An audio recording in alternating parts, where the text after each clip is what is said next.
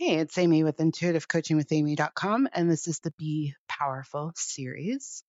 Remember, if you want to align with the energy of your desire, one of the ways to do that is by feeling good.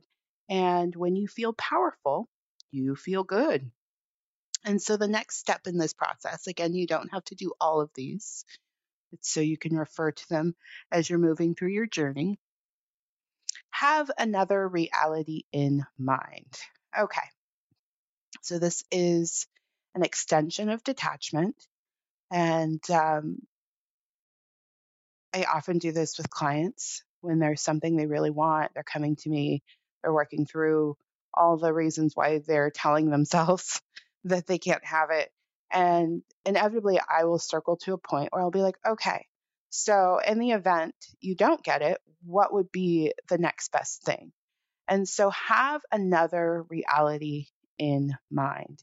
So what would this look like? So I, you know, I, I want to marry again, but I definitely have a reality in mind where I don't marry and I'm, I'm just as happy. I still, I'm still involved.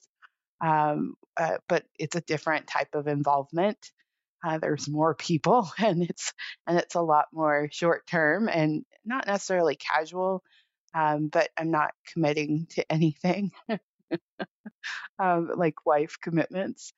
And so, and it sounds and feels when I tune into it just as fun as being married. Yes, I will ultimately get married again, but I have another reality in mind that feels just as good. So the trick here is to not see it as, oh man, I guess I have to do that now. No, you want it to feel not like a consolation prize, but to feel just as exhilarating as the desire of your heart. So, and you don't have to give a lot of energy to that new reality. Chances are everything you're setting up for the desire that you want energetically will transfer to the new, the other reality. And so don't don't feel like, oh no, that's more work. I got to plan out a p- plan B. No, just have it in mind. Engage it in your visualization. Engage it um, however way in which you start to focus energy. Maybe that's uh, scripting on it, journaling on it, getting clear about what it would look like and how it would feel and what would be the path to it. And know that it's always this or something better. So choose the new, the other reality or the alternative reality as something that would feel even better. It's a little bit of work, but it's worth it. And, and it'll feel, make the journey to manifesting feel so much better. All right. I'm Amy. That's my show. If you are looking for a coach, I would love to support you. Please consider my Massive Result Intuitive Coaching Package. Information on my services, again, intuitive coaching with amy dot com. Thank you so much for listening. I look forward to connecting with you on the next show. Take care.